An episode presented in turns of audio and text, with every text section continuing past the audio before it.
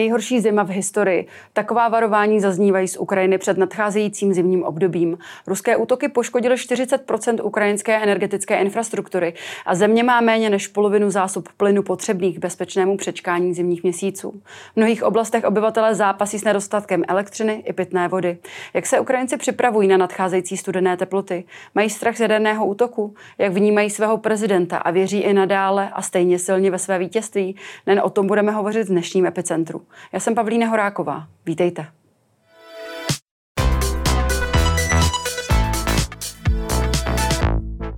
Ve studiu dnes vítám ukrajinistku Lenku Výchovou. Dobrý den. Dobrý den. Paní Výchová, vy jste se před dvěma týdny eh, vrátila z Ukrajiny. Připomeňme, že jste na Ukrajině byla i první den invaze, tedy 24. února. Jak jste vnímala tu vaši návštěvu tehdy a teď? Já už jsem se mezi tím eh, na Ukrajinu vrátila eh, někdy v květnu. Eh, tři měsíce právě po té, co byla osvobozená vlastně ta severní část kijevské oblasti. Eh, protože mě to tam táhlo, protože prostě vždycky říkám, že já se tam vlastně jezdím uklidňovat, protože pro mě jako pro ukrajinistku, která to, to sleduje vlastně ty, eh, ty eh, události a ty informace denodenně, od rána do noci a víte, že v informačních vlastně kanálech jsou ty informace zhuštěné a tak dále, tak opravdu to velmi, velmi stresuje toho člověka. Mm. A když přijedete na tu Ukrajinu a právě v tom květnu, když jsem, dejme tomu, přijela a vidíte, jak to tam kvete, jak lidi si sází kytičky a tak dále, jak opravují ty zbořené domy, rozstřílené a tak dále, tak vlastně a vidíte, že žijí, že to není jenom o smrti, že to není jenom o zoufalství, ale že je to o houževnatosti a tak dále. Naději. O naději, o všem, o všem pozitivním hmm. taky, tak vlastně vás to hrozně hrozně jako by kdyby posílí. No a druhá věc je, že pořád je e, dobré kombinovat ty informace ze sdělovacích prostředků e, s těmi informacemi vlastně od obyčejných lidí. Mm-hmm. Nebo takzvaně obyčejných. Nikdo není úplně obyčejný. Že? A když byste srovnala právě tu první a poslední návštěvu, tak v čem byl třeba největší rozdíl? Přece jenom už se ti lidé potýkají s vážným konfliktem přes 8 měsíců. A bylo něco, co vás třeba překvapilo? Bylo, že si vlastně vůbec nestěžují. Mm-hmm. A my jsme, tentokrát jsme jeli nejenom do Kyjeva, ale jeli jsme s, mm, s Team for Ukraine, jsme jeli až na vlastně frontovou línii na Donbass, e, do Kramatorska, kde jsme předávali nějaké sanitní vozy a tak dále a různou pomoc. A vlastně po, po té cestě uh, jsme museli i přenocovat u lidí úplně neznámých a tak dále. A když jsem se třeba ptala, čím bychom mohli pomoci, já jsem osobně uh, nocovala u paní, kterou jsem do té doby neznala. Prostě oni věděli, že přijede nějaká žena, tak si ji vzala na noc žena.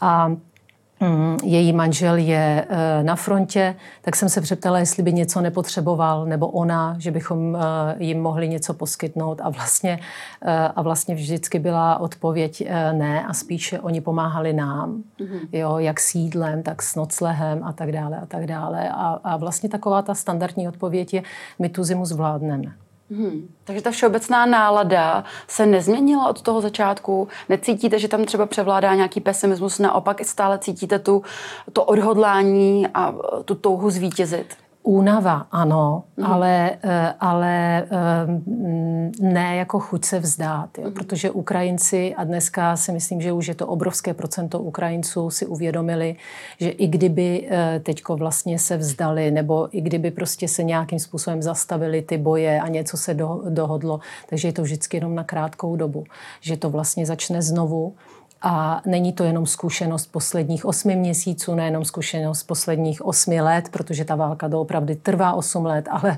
ale prostě do, té, do února se s ní se setkalo osobně asi jenom 25% ukrajinské, ukrajinských obyvatel. Ty ostatní hmm. žili jako v Čechách. Jo, věděli o válce, ale, ale netýkala se jich.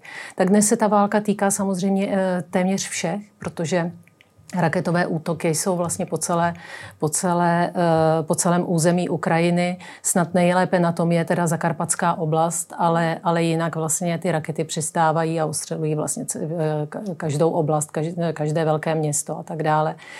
Takže vlastně Ukrajinci, eh, není to ani tě, jenom těch 8 let, ale každý, kdo zná historii Ukrajiny, tak ví, že to je prostě, že, že to je jenom odložení dalších problémů, další, dalšího umírání, další války. Hmm.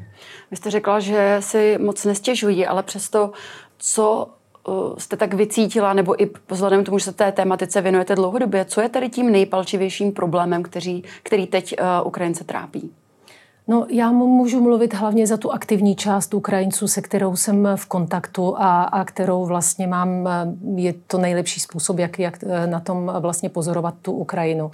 E, ta se na to připravuje opravdu dlouhodobě. E, a, a vlastně oni i, i říkají, e, vy se musíte vlastně psychicky připravit na to, že nebude voda, že nebude elektřina, že nebude topení a, a zařídit se podle toho. Takže dnes na Ukrajině za A e, strašně stouply, dejme tomu nějaké Eh, já nevím, eh, generátory, akumulátory a takové eh, věci stouply v ceně. Hlavně se vyprodávají, protože lidi se vlastně zásobují. Jo? Všichni hmm. ví, že, že bude moment, kdy budou bez elektřiny, bude moment, kdy budou prostě bez spojení a tak dále a tak dále. Takže každý si nakupuje generátory nebo plynové, takové ty turistické vařiče, abyste si mohli udělat, dejme tomu jídlo. Zařizují se i takovým způsobem, že si vlastně nakupují kupují zásoby jídla, ale takového, které můžete jíst i bez toho, abyste potřebovali k tomu plyn nebo, nebo elektřinu. Mm-hmm. Zásobují se vodou a tak dále a tak dále, tou technickou, jak oni tomu říkají, to znamená na mytí, eh, splachování eh, a, a tak dále. Co je zajímavé, samozřejmě, že se za, za, takhle zařizují i, dejme tomu, supermarkety. Supermarkety mají e, generátory, e, zařizují se kavárny a restaurace. To znamená, když je, eh, když je dejme tomu, mm, eh, město bez elektřiny, tak, eh, tak v těch kavárnách tu, tu kávu dostanete, protože, protože oni se pojistili vlastně a mají své generátory. A mm, samozřejmě, že sortiment se mění v supermarketech, dejme tomu. Mm. Potraviny, které potřebují vlastně být chlazené, tak eh, ty ustupují eh, a vlastně nacházíte tam sortiment spíše takových věcí, které nepotřebují tu, energi- tu elektrickou energii na to, na to udržování. Takže saláty a takové ty různé majonézové věci nebo tyhle ty věci, to, to, to, to už vlastně se zřídka kdy jako může sehnat. Nebo a je těch potravin všeobecně dostatek?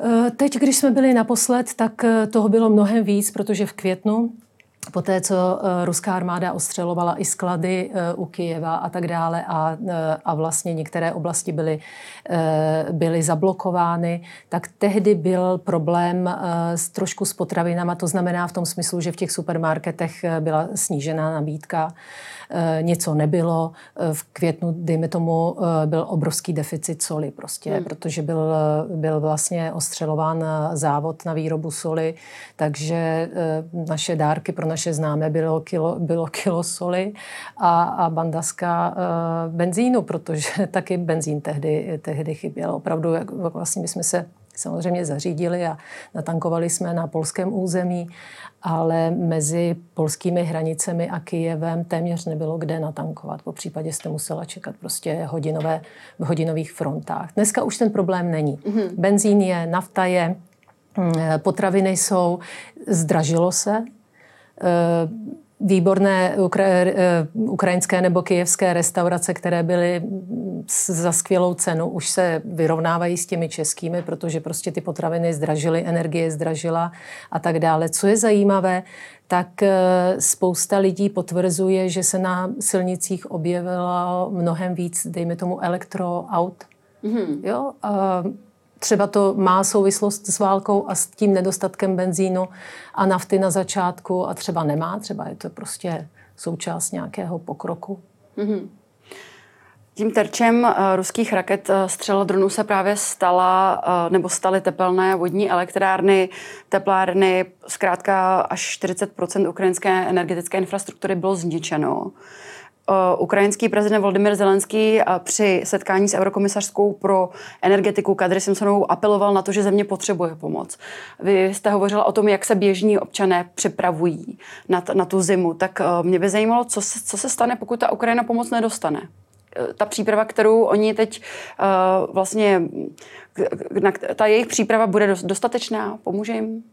No víte, ono záleží taky, těch 40% předpokládám, že nebyly zcela zničeny, a, ale že byly poškozeny. ostřelovány, hmm. že byly poškozeny. Ty opravy se neustále uh, vedou a v podstatě uh, mě vždycky překvapí, když uh, naposled byl Kyjev ostřelovaný nebo, uh, nebo uh, vlastně to území u Kyjeva, tak na den, den a půl nebyla voda, nebyla uh, elektřina a tak dále. Ale když to, um, když to trvá den a oni jsou schopní to opravit a vlastně spustit, eh, tak si myslím, že je to fajn, ale záleží na tom, eh, jak, jak byla poškozená ta síť, nakolik byla poškozená a nakolik se dá opravovat, dejme tomu, z těch eh, z těch věcí, které si připravili ty podniky, elektrárny a tak dále, ještě, ještě před tím velkým útokem. Jo? Mm. Protože Eh, včera jsem zrovna poslouchala jedno interview, ve kterém, ve kterém právě před, jako eh, eh, zástupce za takovou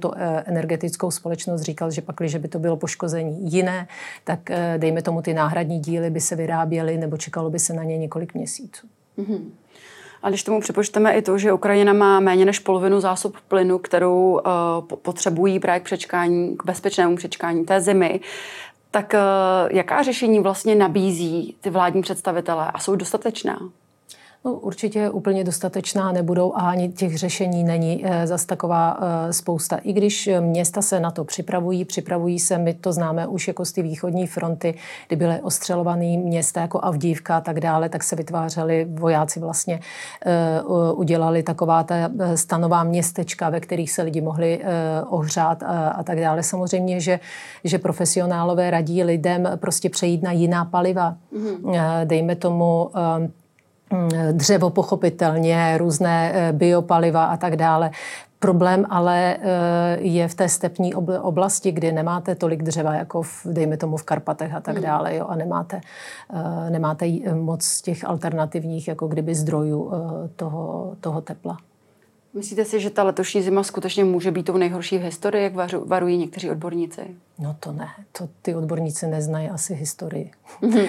Ale že se, vrá, že se může Ukrajina vrátit jako v tomhletom smyslu zpátky o desítky let. Eh, to, to samozřejmě ano, bude to velmi těžké především pro obyvatele měst, protože vesnice si poradí se vším možným, s hmm. bioodpadem, se vším možným, ale ta města jsou velmi náchylná právě na tu ztrátu energie, ztrátu tepla, vy nemáte kam vlastně jít a, a kde jo, protože ta koncentrace lidí je strašně velká. To znamená, dejme tomu, eh, když jsem eh, se bavila s lidmi, kteří zůstali během okupace a vlastně ostřelování ve městě Irpiň, které mhm. je asi 30-40 kilometrů u, u Kijeva, tak oni tu zimu přežili. Oni byli bez tepla, samozřejmě v kijevské oblasti. Ta zima není úplně jako lehká. Eh, byli to staří lidé, ale přežili v podstatě bez problému, ale taky přežili, protože jich tam zbylo strašně málo. Takže oni vlastně mm, jedli potraviny, eh, které jim nechali sousedé, používali prostě eh, energii, dejme tomu, si nabíjeli mobil v autě, které mělo ještě benzín, že jo, který, klíček, ke kterému jim nechal soused. Mm-hmm. Jo, po případě opravdu i ten bioodpad, toho se mohli zbavovat, že si vykopali nějakou díru někde, ne, někde poblíž, jo. ale představte si tohle to dělat v zabetonovaných městech, to prostě skoro jako, skoro jako nejde. Hmm. A když se uh, zaměříme i na emoci, která je velmi pro, pro člověka typická, to je strach. Přece jenom žít uh, pod pravidelným pod pravidelnými útoky, uh, musí být velmi náročné. Navíc Putin několikrát už vyhrožoval jadernými útoky. Jak vnímají ty jaderné hrozby? Eh, je to pro ně reálná hrozba? Je to něco, nad čím přemýšlí? Něco, o čem třeba s vámi hovořili? Je, samozřejmě, když jsme teď byli v Kijevě, tak, eh, tak se o tom začalo mluvit jako velmi vážně eh, že je velmi velká pravděpodobnost, že ruská armáda použije taktickou jadernou zbraň a je jenom otázka, kdy a kde. A bavila jsem se o tom s několika svými známými, kteří mají samozřejmě děti eh, v Kijevě, malé eh, celé rodiny. A jejich odpovědí bylo, ano, my se o tom doma bavíme, no ale co, my nikam jako eh, nepojedeme, jo, protože, mm. protože nechtějí všichni utíkat, nechtějí se všichni vzdávat, jo, a to vlastně máte úplně možná stejnou pravděpodobnost, že vás zasáhne raketa jedna eh, z, z několika stovek, jako, jako že umřete právě na, na ten výbuch nějaké mm, taktické jaderné zbraně. Nikdy nevíte vlastně. Je to takové to o štěstí.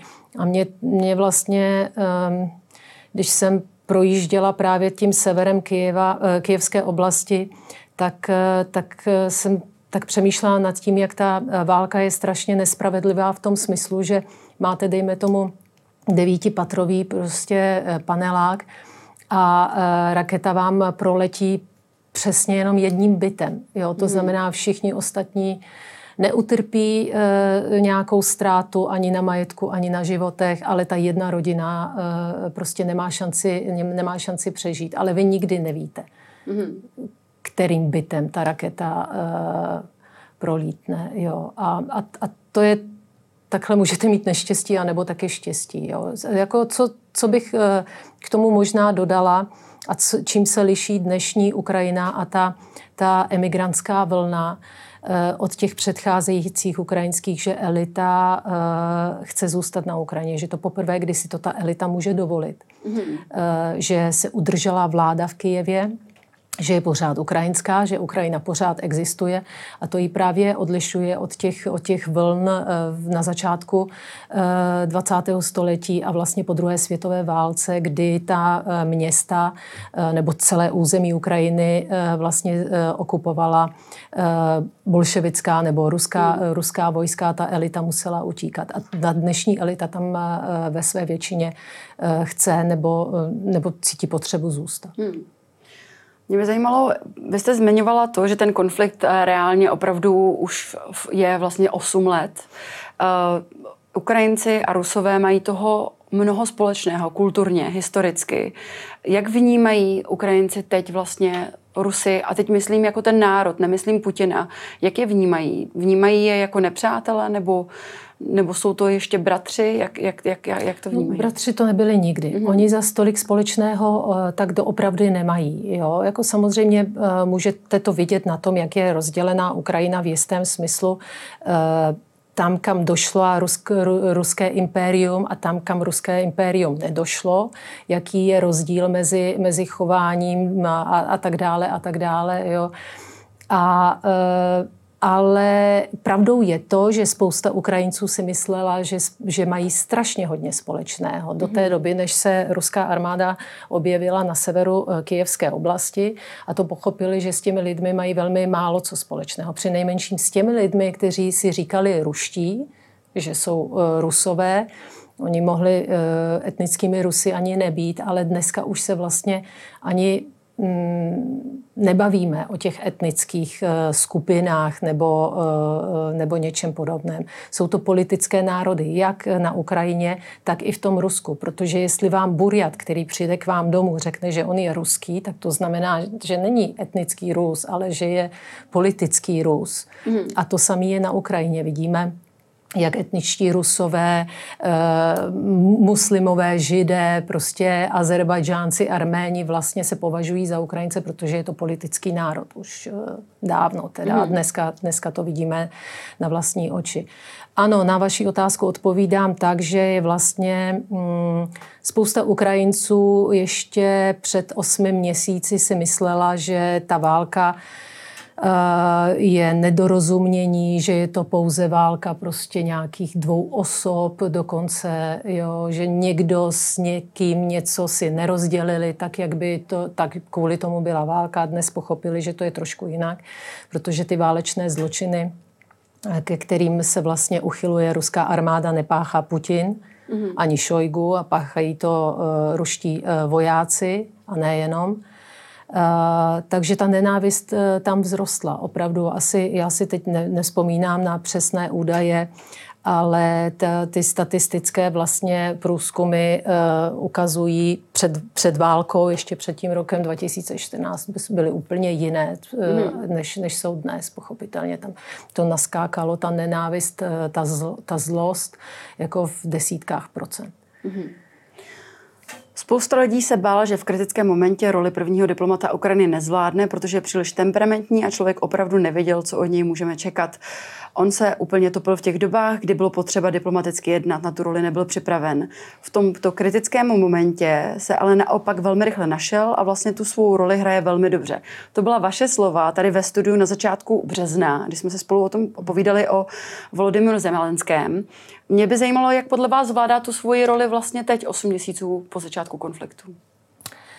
Um, já bych Přece jenom, já vím, že se všichni potřebujeme nějakým způsobem eh, zjednodušit ten obraz. Pro mě eh, je eh, velmi těžké zjednodušovat vlastně ten obraz Ukrajiny pouze do jednoho, do jednoho člověka. S tím, co jsem řekla vlastně na začátku března, s tím, s tím bych souhlasila i dnes. Mhm. Opravdu Volodymyr Zelenský nebyl připraven jako politik, diplomat na tu funkci, ale pak se ukázalo, že ta taková jeho, ten jeho temperament, určitá drzost, Eh, a tak dále, že vlastně zapůsobili velmi pozitivně. A ani bych tak neřekla, na, že ten eh, že to bylo na obyvatele Ukrajiny. To samozřejmě taky. On má pořád vysoké preference mm. jo, a zatím patrně eh, se ne, ještě neobjevil žádný jiný politik, který by ho mohl v dnešních dnech překonat. Ale on velmi zapůsobil na západ.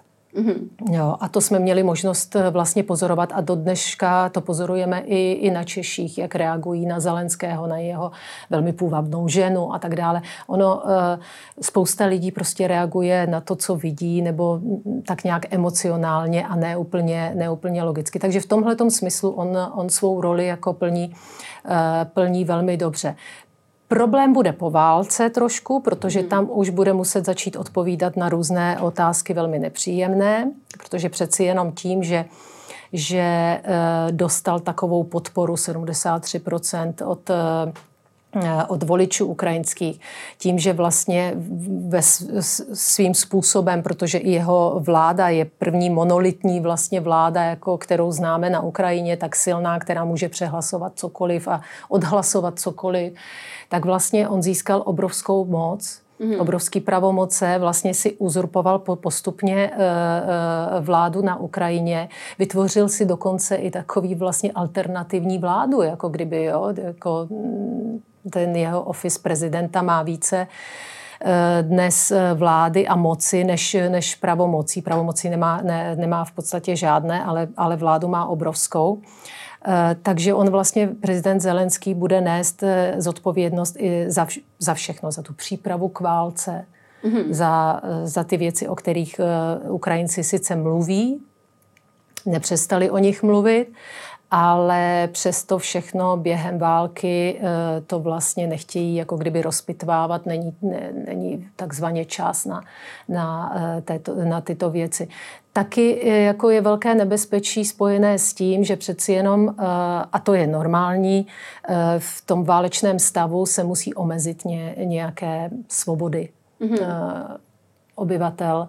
S tím se prostě počítat musí ale aby se vlastně po válce to nestalo takovým tím pravidlem, aby, aby ta Ukrajina vlastně, mm, vlastně nestratila tu svoji demokratičnost. A co říkáte na kritiku, eh, která říká, že Zelenský na sebe strhává právě až mnoho té pozornosti, že je spíše hercem eh, než diplomatem nebo než vůdcem národa? Je ta kritika opodstatněná? Já nevím, my podle toho, z jakého úhlu se na to díváme, tak jako prezident Zelenský se stal jistým symbolem. Já říkám, pro mě on není symbolem Ukrajince, ale chápu to, že, že, že ten okolní svět ten symbol potřebuje. Potřebuje hmm. vidět nějakou osobu, která zosobňuje pro ně e, něco ukrajinského. V tomto smyslu možná, možná i strhává na sebe pozornost. Ano, opozice dnešní ukrajinská nemá moc příležitostí vlastně být eh, slyšena a viděna. Mm-hmm. To, je, eh, to je pochopitelně pravda, ale jak už jsem říkala, prostě ve válečném stavu se tak trochu jako i cenzura s cenzurou musí počítat a s těmi těmi věcmi. Ale mi bude velmi zajímavé právě to období poválečné, jak to, jaký směr to nabere teprve tehdy bych to mhm. charakterizovala. Mm.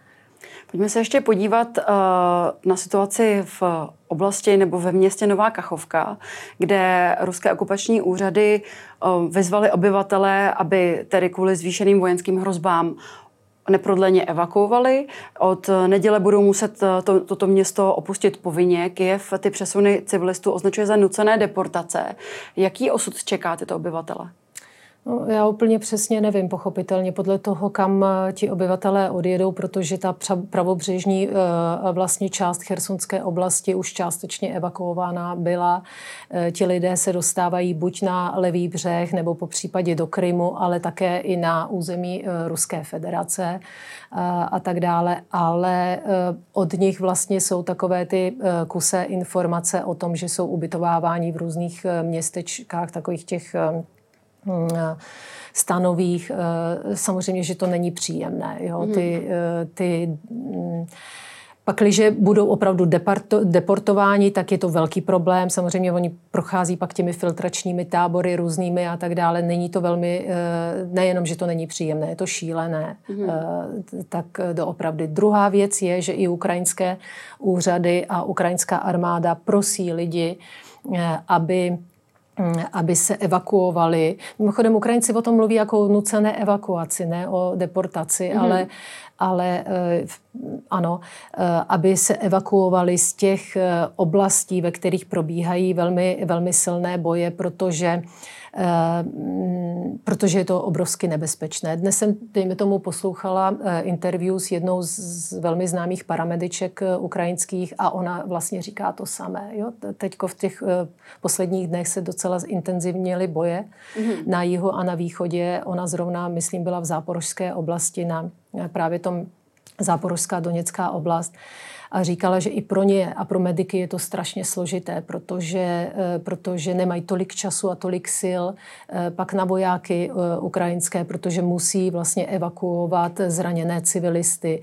Často, často ti civilisté ne, nepřežijí samozřejmě to ostřelování, protože oni jsou ve svých domech, na svých polích, zahradách, ne v bunkrech, že jo. Mm. Takže takže jsou méně chráněný ještě mnohdy než, než ti vojáci, kteří si přeci jenom jako budují nějaké ty fortifikační uh, zázemí a tak dále. Jo. Uh, takže vlastně to stěžuje uh, pochopitelně i pro tu ukrajinskou armádu, která nemůže ostřelovat tak, jak by mohla nebo chtěla, tak pro ty paramediky a mediky, kteří jsou zavalený prací. Jo. A, a to jsou desítky až stovky hmm. jako zraněných nebo nebo mrtvých. No. V čem je to město Nová Kachenka, eh, pardon, Nová Kachovka, v čem je vlastně tak důležité strategické? No, no je blízko Enerhodaru, eh, je blízko v podstatě mm, a hlavně je blízko té přehrady kachovské vlastně, mm. která teď v, to, v této chvíli spojuje právě to, pra, tu pravobřežnou a levobřežnou část Chersonské oblasti a je to snad jediný vlastně most, který je ještě, eh, který je ještě jako průchozí. Mm-hmm. Dá se eh, projíždět, eh, nejsem si jistá, jak s těžkou technikou, ale také se rozšiřují informace o tom, že vlastně může dojít k vyhození toho do povětří toho, toho mostu a té kachovské mm, přehrady a tím pádem by pochopitelně voda z toho obrovského mm, já nevím, z té přehrady by zalila jak pravo, pravobřežní, tak levobřežní Ukrajinu, takže i to je, může být jeden z důvodů, proč je, proč je evakuují. Mm-hmm. Na závěr, eh, vy jste mimo jiné i dramaturgyně festivalu Týden ukrajinského filmu. Ten se uskuteční v Pražském kyně Atlas od 8. do 15. listopadu. I vzhledem právě k té probíhající válce, eh, jak bude tento ročník jiný a co mohou od něj diváci očekávat? Bude jiný v tom, že v podstatě nebudeme mít hosty, protože mm, jistě uh, i vaši diváci ví, že muži eh, mezi 18 a 60 lety prostě nemůžou opouštět eh, území Ukrajiny. Takže je velmi složité eh, vlastně přijímat hosty mužského pohlaví. Ženy zase jsou přetížené tou, tím, jak se musí starat o své rodiny a tak dále. Takže my vlastně budeme letos bez, bez hostů. Ale na druhou stranu musím říct, že co je, ehm, co je pro nás potěšující, co je taková novinka.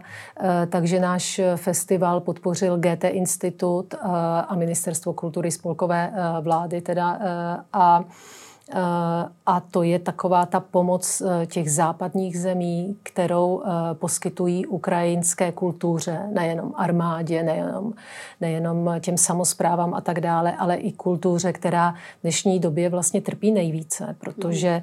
protože ta podpora finanční eh, od státu je v podstatě na nule, je velmi minimální což se pochopit sice z určitého hlediska dá, ale nejde, nejde úplně vyškrtnout prostě uh, lidi, kteří se zabývají kulturou jako na čas války. Že jo? Mm. To, hmm. to prostě je všechno špatně. Ale tady opět ten západní svět vlastně přispěchal na pomoc a za to jsem třeba já osobně taky velmi vděčná. Jestli můžu ještě poslední otázku, jak vlastně vnímají Ukrajinci tu českou podporu, protože teď o víkendu tisíce lidí na Václavském náměstí, promluvila tam i Olena Zelenská přes eh, tady skrz videovzkaz, um, navíc eh, v premiér eh, Fiala společně s dalšími ministry navštívil Kyjev. Jak to vnímají? No, vnímají to velmi pozitivně, velmi emocionálně, pochopitelně. A je to obrovský rozdíl uh, s, s tou dobou, vlastně, když to srovnáme s dobou, kdy, uh, kdy se do ukrajinského tisku a, a uh, informačního prostoru vlastně dostávaly pouze dost zvláštní informace od um, a citáty prezidenta Zemana. Takže se to opravdu eh, velmi liší a nejsou to jenom ty, pochopitelně si velmi váží každé mezinárodně, vlastně každé zahraniční návštěvy, která přijede eh, do Kyjeva, protože ono to není velmi komfortní. Jo? To můžu mm. potvrdit sama. Jet eh, Praha, Kyjev není velmi komfortní záležitost, je to velmi dlouhé a, a málo, málo komfortní, jak už jsem řekla. A druhá věc je, že vždycky jedete do určitého rizika. Vy nikdy nemůžete vědět, eh, co se stane, kam ta uh, raketa přiletí. Ostatně uh, minule před několika dny byl na návštěvě uh, Ukrajiny také německý prezident Steinmeier, který si v, vlastně v Černihovské oblasti odseděl několik hodin v bunkru s místními obyvateli, protože bylo, byl právě poplach a, a tak dále.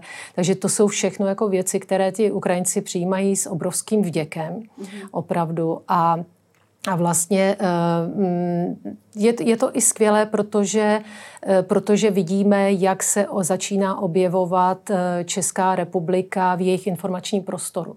Že to už nejsou jenom informace, které se týkají, třeba, dejme tomu, návštěvy, nebo, jo, ale jak se tam dostávají informace o humanitární pomoci, o zbraních, protože eh, to, to, to si myslím, že Česká republika zabudovala na Ukrajině právě tím, že byla jednou z mála, jednou z prvních, eh, která, eh, která vlastně se rozhodla dodávat zbraně Ukrajině. Mhm. A mm, takže vlastně se otevírá ten informační prostor i pro jiné zpravodajství. Jo? Mm-hmm. Ono si najednou jako zvykáte na to, že existuje ta země, že máte něco společného a tak dále. Mm-hmm. Tolik ukrajinská Lenka Výchová. Děkuji, že jste se na nás dnes udělal čas a někdy příště na viděnou. Děkuji mnohokrát. A to už je z dnešního epicentra vše. Já nepřipomenu, že záznam tohoto dílu společně s těmi ostatními nenaleznete jako vždy na blesk.cz. Já se s vámi pro naše loučím a těšíme se opět zítra na viděnou.